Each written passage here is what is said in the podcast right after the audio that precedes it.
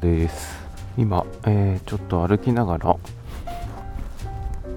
音声収録を久しぶりにしています。ちょっと最近使ってなかった Zoom の S2 をですね持ち出しましてとりあえず今ローカル録音ですねだけをやっています。ちょっと撮れてるかわかんないけど。ちょっといろんなことやっぱやっていきたいのでたまにこういう時間ができたら Twitter スペースとかね、まあ、ちょっと前の、ちょっと前って言っちゃいけないけど、クラブハウスとか、そういった音声ライブ配信も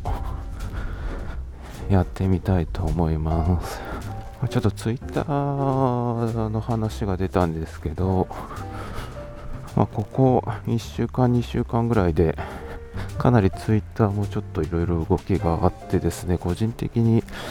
ちょっとダメージがあるのはサードパーティーのアプリ。クライアントアプリが完全に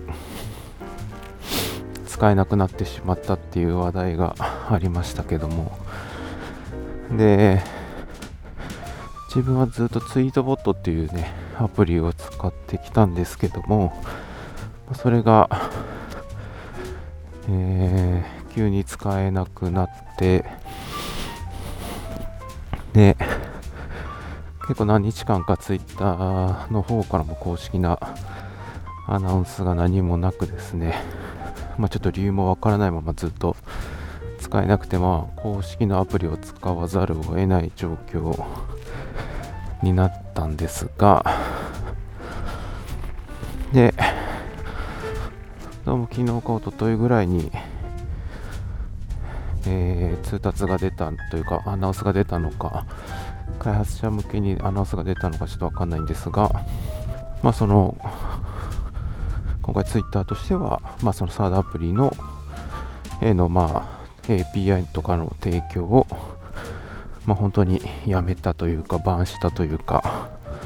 そういう状況になりですね、実質的にサードパーティーのクライアントアプリが使えなくなった状態になったというニュースがありまして、でそのツイートボットを開発している開発のところも、えー、昨日オフィシャルでそのツイートボットも終了しますというアナウンスが出ていてですね非常に残念な状況ですね、個人的には。まあ一方多分ツイッターとしてはですね、おそらくそのま公式のアプリもうちょっと自分は全然使っていなかったんですが、まあ、最近久しぶりに使ってみてですね、まあ、例えば広告とかが出ていて、多分その広告収入とか、おそらくその辺を、まあ、一つの収入源とかにしてるのかなっていう。ところで、多分そのサードパーティー性を使われてしまうと、その辺が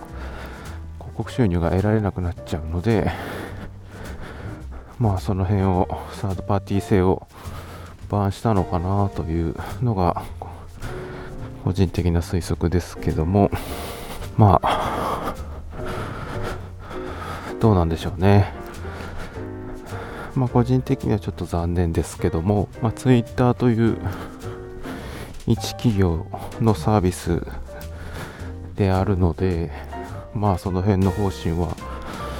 Twitter 側からしたら、まあ、しょうがないというか、あれなのかな。という感じでしたね。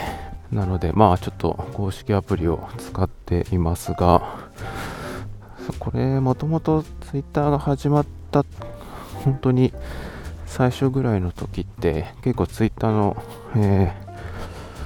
ー、公式アプリも最初からあったのかなあったかちょっとそこ忘れちゃったんですけどそれ以外に結構いろんなサードパーティーのアプリいっぱい出ましてでその辺で結構いろいろこのアプリがいいとかね。結構アプリごとにいろんな機能差があって非常にあっち使ったりこっち使ったりとかあと無料版有料版で結構機能差があってその時あのいろいろこう乗り換えていたのを覚えてます。で最終的には、まあ、自分はツイートボトに落ち着いたんですがえー、確かそのツイッターの公式アプリももともとそのサードパーティーの何だったかな？ちょっと名前忘れちゃったけど、それも一時期、あの、サードパーティーアプリ時代に使ってたアプリが、確かツイッターが買収かなんかしてそれを公式アプリ化したんじゃなかったかなと記憶してるんですけど。まあ多分その時の状況からだいぶ機能とかはだいぶ変わってると思うんで、ね、全然ある意味公式アプリにに対しては浦島太郎状態だったんで、今こういう状況になってるんだっていうのが最近使ってて思いますがまあどうなんだろうな。とはいえやっぱ情報収集とかについてはやっぱりねそのポータルというか自分のポータルとしてはツイッターかなり便利なんでまあそういった、えー、騒動があったけどなかなかちょっとすぐにはやめれないかな。どうしようかなっていうところですね。で一方でまあ数年前から流行ってるマストドンですかね。それに変わるじゃないかっていうこう期待されていたマストドンっていう、えー、サービスというか仕組みというかがあってですね。で先ほどのツイートボットを開発している、えー、タップボッツさんかな？っていうデベロッパーさんのとこでも新しくアイボリーっていうマストドンクライアントアプリを作ろうとして今いるらしくてですね。まあツイッターが使えなくなった今ちょっとそちら側に急遽シフトせざるを得ないのかなというところなんですけどマストドンってちょっと僕もあまり理解がないんですけどやっぱある一つの、まあ、大小関わらずマストドンのインスタンスという、まあ、コミュニティサーバー的なものを立てて、まあ、そこのメンバーになる、まあ、アカウントを作るというかになることで、まあ、一自分のアカウントを作るんですけど多分ツイッターと違うのはツイッターって1個の本当に、まあ、企業がやってるサービスに、まあ、個人が個人であったり企業が、ね、アカウントを作ってそこで発信していけばそこに興味のある人が、まあ、フォローして見ていったり、まあ、自分が思ったことを発信して誰かが見てくれるっていう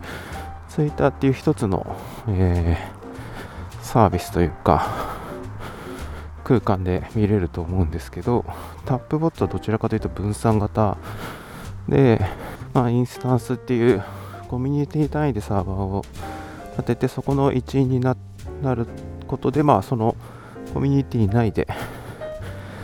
に対して発信したり、その中でのメンバーの人の発信を見たりっていう、そういったローカル的なものと、多分そのグローバルというんで、そのインスタンス同士をつなげる ことで、まあ、グローバルな、さっきの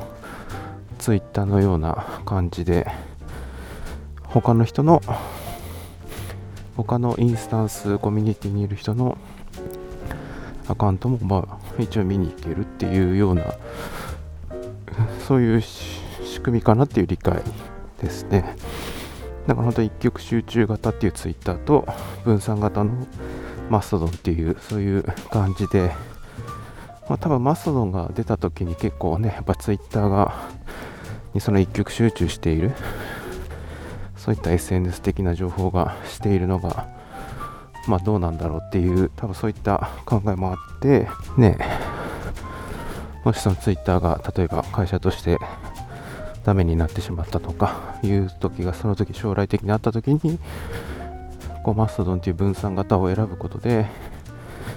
まあ、SNS の場が、まあ、続いていくんじゃないかっていう多分その辺が確かあったような気がしています。ただやっぱまだまだちょっと自分の観測範囲ではそんなに一部で結構そういったコミュニティを持たれている方とかはマストドン使ってる人も見るんですが、ただまだまだ Twitter ほどそんなに一般化はしてないかなという印象で、で自分も、えっ、ー、と、ポッドキャストの、えー、バックスペース FM さんの作っているインスタンスに一応アカウントは作っているんですけど、どちらかというと、なんかやっぱローカル、使い方がまだいまいち分かってない。先ほどのローカルとグローバルの切り替えというのがまだしっくりきてなくてあんまりちょっと使用頻度はかなり低めなんですよね。でそれがまあちょっと今回の件をきっかけにどうなっていくのかっていうのは気になるところではありますし、まあ、その個人的にはそのツイートボットとかっていうそのタップボットさんっていう開発者の、えー、アプリ結構デザインがやっぱ優れていて好きなんでその今度出るマストドンのアプリアイボリーっていうアプリの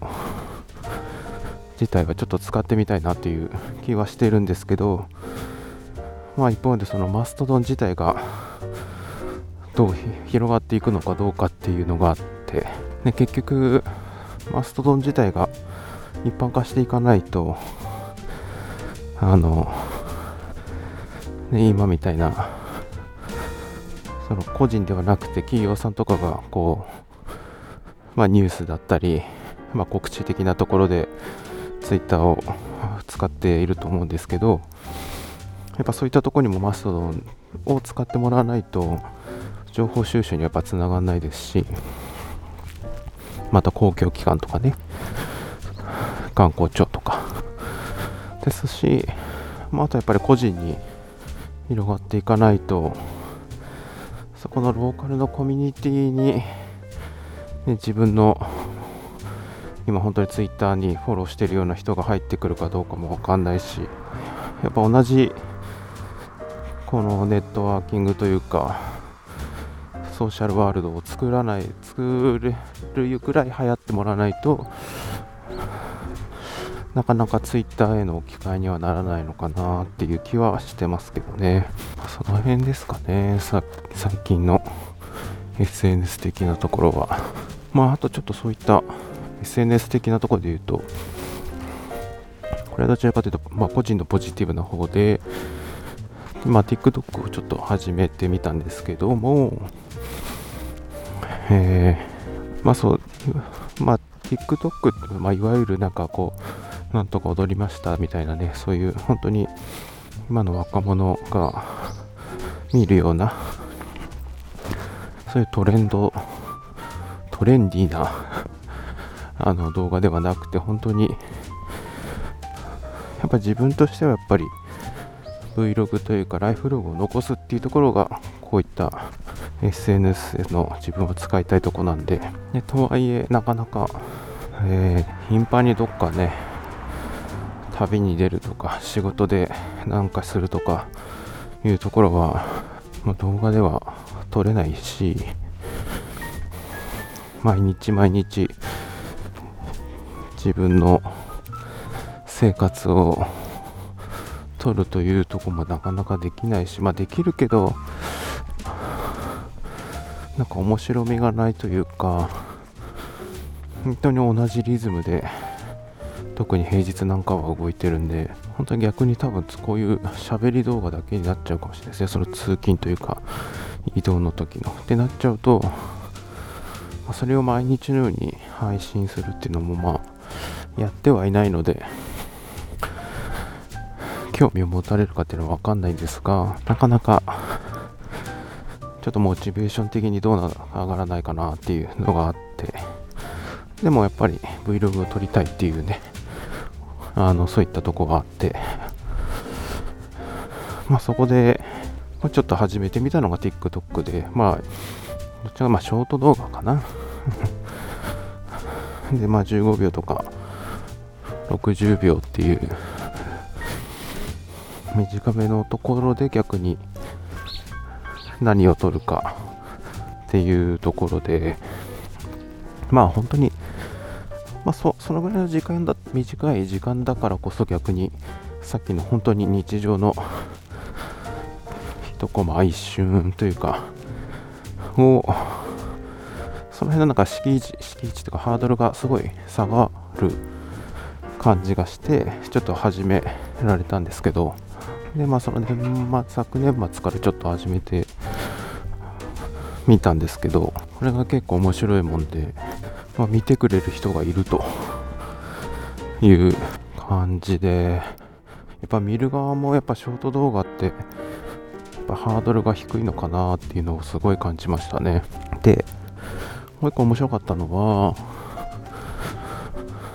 その同じショート動画を TikTok のショート動画を YouTube 側にものショート動画として上げたんですけどそうするとですねあの TikTok で見られる再生回数同じ動画でも TikTok と YouTube で再生回数が全然違うんですよね。まあ多分その辺はもちろんおすすめに出てくる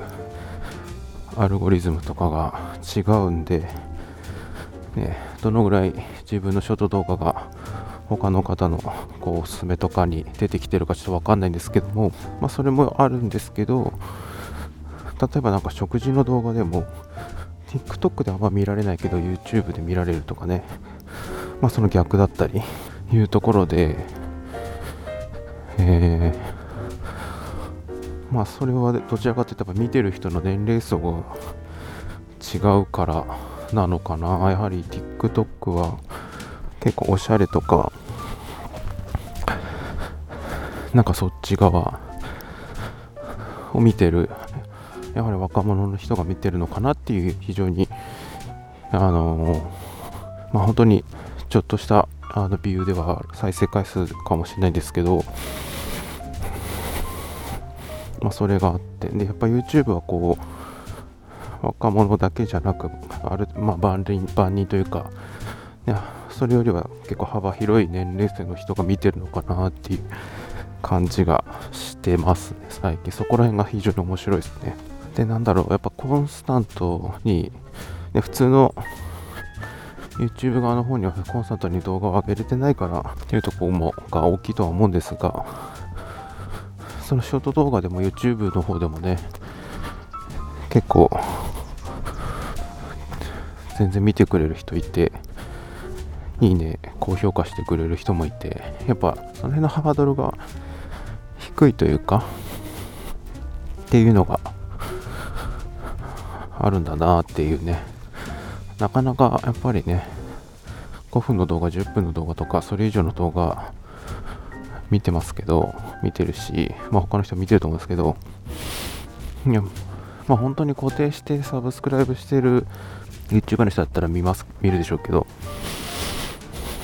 ちょっとこうおすすめに出てきた動画で何分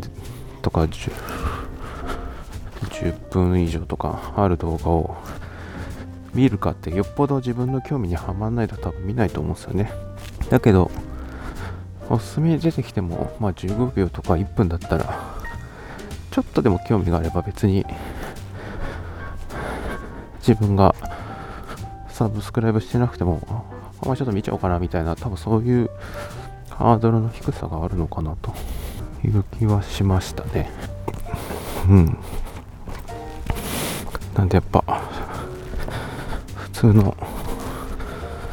YouTube もは、まあ、動画も流行っているけど、ショート動画も流行ってんだなーっていうのを感じてますね。で結構ね、YouTube の今度なんかクリエイターの規約ですか、なんかあの、収益化できる規約も結構変わるらしくて、ショート動画の方もその収益化の対象になるとかなんとかで、ね、やっぱ YouTube もそのショート動画っていうのをやっぱ一個大きい収益要素に見るようになったのかなという気がしてるんでやっぱ流行ってるんだろうなっていうところがそのこら辺でも分かってる分かる気がしますね。うん。であとですね結構この年末年始でいろいろ買ったりしてなかなか今出かけられないんでその辺がその辺の発散が物欲に回ってる感じがするんですけど。でえっ、ー、と直近でちょっと MacBook Pro と、えー、ワイヤレスヘッドホンを買ったっていうのをポッドキャストで先日あげたんですけどももう一個昨日ですね実は Apple TV 4K を買ったんですね。買ってみました。でまあこれ去年のいつだっけ出たの。秋秋でしたっけ？ちょっと時期忘れちゃいましたけど確か第3世代の Apple TV が出てでその時に結構その前のモデルからチップとかもね A12 から A15 っていう最新のチップに変わってでまあいろいろ HDR10 プラスとかその辺の最新の映像の規格にも対応して結構最新規格にだいぶ対応したというところもありですね。で1個やっぱり前からですけどあのスマートフォームのハブになるっていう、まあ、ホームキットの ハブになるっていうのがあってですね、まあ、ちょっとそのスペックだったらちょっと久しぶりに買ってもいいかなと思ってはずっといたんですけども、まあ、その前に結構 MacBook Pro とかですね。さっきのワイヤレスヘッドホンとかあとショコデスクとかちょっと結構大物買ってきていたので Apple TV まあ欲しい欲しい個人の中で欲しいものリストには入れてあったんですけどちょっとあったら便利なんじゃないかなっていうのがあって昨日ちょっと買っちゃったんですが。でそれ1個はですねそのそうスマートフォーム化はやっぱ今今年はちゃんとやりたくてで今、はい、できてるのって照明だけなんですけどもフィリップスヒューのデスクだけなんですけどあライトなんですけどもそれはそれで非常に便利なんですけどももうちょっとその辺を広げたくてというのもあのリフォームを昨年末にして、まあ、ちょっと自分の部屋ができましてでそこでやっぱり自分の専用のスペースができたんでちょっといろいろ手を変え品を変えやりたくて。でそのスマートフォームで、えー、やりたいのが、まあ、そのライトの充実化っていうのもまだまだちょっと部屋としてはやりたいんですけど。あとやっぱ家のところであのスイッチボットですよね。スイッチボットの導入をちょっとしてみたくて。でその中でもあの玄関のキーレス化ですよね。でこれがえー、スイッチボットの方からあの通常の鍵を閉めるタイプに後付けできる、えー、そのキーロックのデバイスがあってでそこだとあのなんかいろいろ種類あるっぽいんですけども最新のやつだとえっ、ー、とまああの数字をパスコードを入れてあのロック解除する。とか最新のやつだと指紋認証で開くやつがあったりとか。でそのデバイスだとなんかキー専用のキーカードがついてて、まあ、キーカードで巻くみたいな結構何パターンかで開けれるやつがあって。まずそれをちょっとつけたいんですよね。で、やっぱりこう鍵で玄関開けるって結構めんどくさいんですよね。あの、まあ、まあ、買い物じゃなくても仕事の行き帰りとかちょっと出かけるとき、本当に鍵出して閉めてとかいう手間が減るだけでも非常に楽だし、結構楽かなっていう、かなり期待値があって、でこれも YouTube の話になりますが、レビューで見るとね、非常にこう QOL 上がったみたいなね、そういうレビューいっぱいあって、ちょっとその辺をやってみたいなっていうのがあります。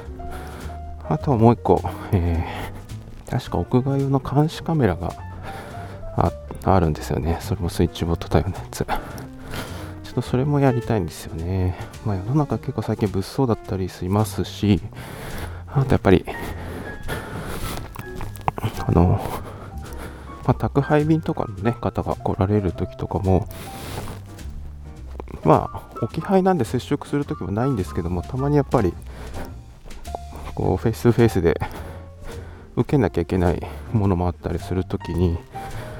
えー、やっぱり誰が来たのか分かんないっていう ところで、まあ、もちろんあの、えー、玄関に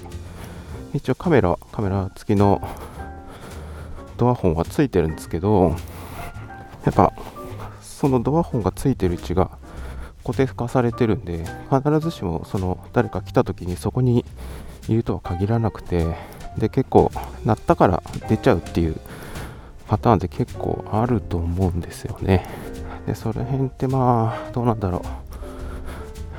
本当は気をつけなきゃいけない時代かなと思っています。その一瞬がっていうことがあるんじゃないかなっていうそういったやっぱいろんなね最近のニュースとか見てるとあるんでで誰が来たかっていうのをちゃんと見てその辺を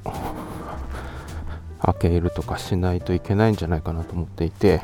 なんで、前々からやっぱちょっと玄関の監視カメラはつけたいなと思っていました。であとは来た時にそこでスマート化するとそれが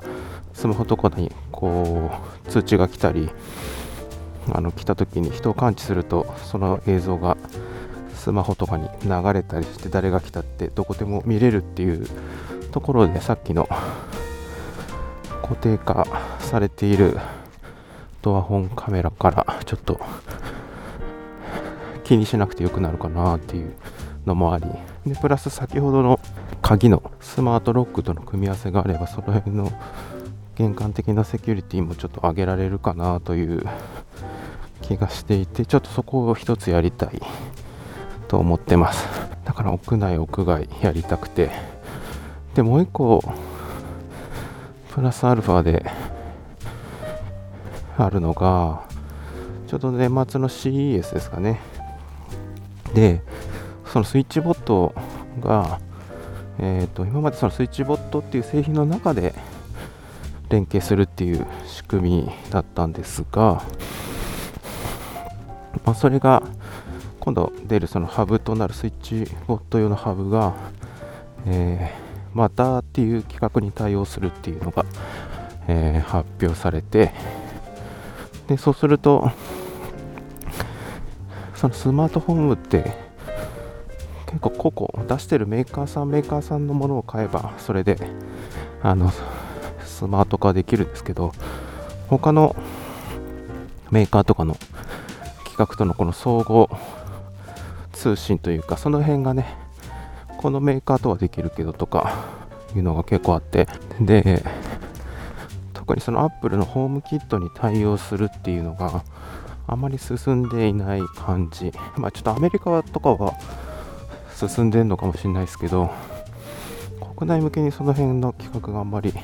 の製品があまり広まってない印象があって。なんで結構 Alexa とか Google の方には対応してるけど Apple ホームキットにはあんま対応してたりしてなかったりっていうのが結構ある印象でそこでちょっとスイッチボットをスイッチボット自体はなんか Siri には対応してるけどなんかホームキット自体には対応してなかったのかな。なんかそんな印象だったんですけどまあその辺の共通の企画をねそのアップル含めたメーカーでまたっていう企画を作って、まあ、それをそれに準拠することによって、まあ、どのメーカーでも総合的にそのスマートフォーム化ができるっていうのができてで多分まあそこのまあ、大手であるスイッチボットが今度そのマターに対応するハーブを出すっていうことなんでよりその Apple デバイスとの連携もこれから広がっていくんじゃないのかなというニュースがあったんで、あじゃあそのために、えー、Apple TV があっても、そのいつがハブになってくれる可能性があるので、っていうとこもあって、ちょっと Apple TV の購入に踏み切ったっていうところが実はあります。なんでちょっと今年はその少なくともその玄関のとこのセキュリティはちょっと試してみたいなって思ってますね。テックとしてはそんな感じかな。結構この年末年始というかで結構いろいろ個人的には興味のある話題がいろいろあったんでですね。またまた物欲爆上がりって感じですけど。ただ、まあ、今年はちょっとその辺いい加減ね物買うだけじゃなくて活用どう使うかどう使う時間を取るかどのタイミングだったら使えるのかっていうところもトライしていかないと。ただただ買うだけでは無駄になっちゃうんでそこら辺をちょっといい加減真剣にやりたいなと思ってますね。なかなかその時間を確保するっていうのがやっぱ自分が苦手なんでしょうね。うんうん。やっぱ早起きするの苦手ですんで朝時間作るのもできないしで仕事もうちは結構時間が早いのでもう7時前には出勤しないといけないんでそうするとなかなか朝朝活ってやつですかいわゆる。朝活するのはちょっと個人的にはなかなかハードルが高いんですよね。早く起きて時間作ってなんかしてその後普通に出勤していくっていうのはなかなか厳しいなあというのがあります。で夜も夜でですね結構まあ帰りの時間が不定期なんでまあ昔ほどそんなに本当に劇的に遅くなることはなくなりましたけどもでもやっぱ通勤がね1時間ほどあるんで、えー、そこでそこの時間がやっぱもったいないですよね。往復2時間。その時間になんかできないかっていうのをずっと思ってるんですけどまあ言うて運転しながらなんでそんな下手げなこともできないしけどなんかしたいしっていうなんかそのジレンマの中で結構いる感じでやっぱりそこでまあ簡単な簡単なというかそこを解決するにやっぱり在宅勤務が結構いいんですよね。そこの2時間削れるんでそこで時間作れるっていうのは非常に ありがたい。と思ってますね。まあなんで本当は在宅を対応したいんですが、まあ、なかなかそうもいかずっていうところなんですけど、その時間の作り方です。で、夜は夜でね、やっぱ帰ってきちゃうとね、結構だらけちゃうんですよね。だから、本当は、個人的に向いてるのはやっぱり、うん、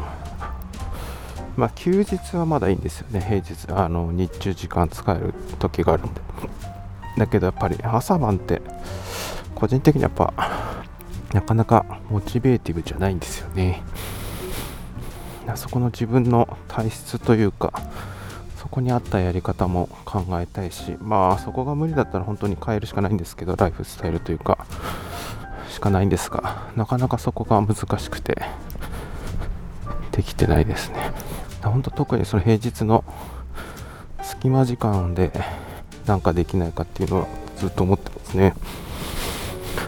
だし、あとはやっぱり、特にまあ、ポッドキャストが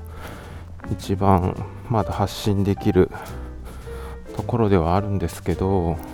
ポッドキャストもね、あのもっとお手軽にやりたいなっていうのがあります。まあ、結構、まあね、いろんな人の真似事で機材を揃えたは揃えたで撮ってるんですけど、やっぱそこを撮りたいのは、撮りたい内容とか話したいことはあるんですけどそこの取りに行かなきゃいけないとかセッティングしなきゃいけないっていうハードルは逆に自分で なんだろう。足かせになってるところがたまにあって。ちょっとそういった天の弱的なとこがあってですね。あのそこが逆にあるんで普通になんかそういったセッティングなくてもまあ今喋ってるみたいにサクッと取れるやり方も編み出せないかなって今ずっと思ってるんですよね。なのでちょっといろんな機材を今見直して自分の持ってる機材でこう手っ取り早くでまあそこそこの、まあ、クオリティというか音質で取れる方法ないかなと思っていて、まあ、それで、まあ、ちょっとまあ久しぶりにこの Zoom の F2 引っ張り出したっていうのもあるんですけど、まあ、そういった時間を作るっていうルーチンを作んなきゃいけないですよね。うん、この日は作るとか、こうこういう喋りたいものができたら、それ専用の時間を作る、場所を作るっていう、そこをなんとか編み出したいなと思ってるんですけど、そういった意味ではその TikTok みたいな敷地が下がるやる方もハードルが低いっていうものは非常にいいなっていうのを感じました。うん。なんで、ある意味このライブみたいなものっていうのはね、逆に、そのなんだろう、そポッドキャストとしてのライブではなくて、本当に、まあ、聞かれるかどうかは別として、自分の発信っていうハードルを下げやすいと思うんで。どちらかというとその収録して編集しなきゃいけないっていうものよりも、とりあえず喋ってライブで流してしまうというところで、まあ、そういった意味では、まあ、クラブハウスとか、ツイッタースペースとか、えー、まあ、スタンド FM とかもそうですけど、なそういうのでこうライブで出してしまうというのもありかなという気はしていますね、非常に。まあ、なんで、ライブなんで、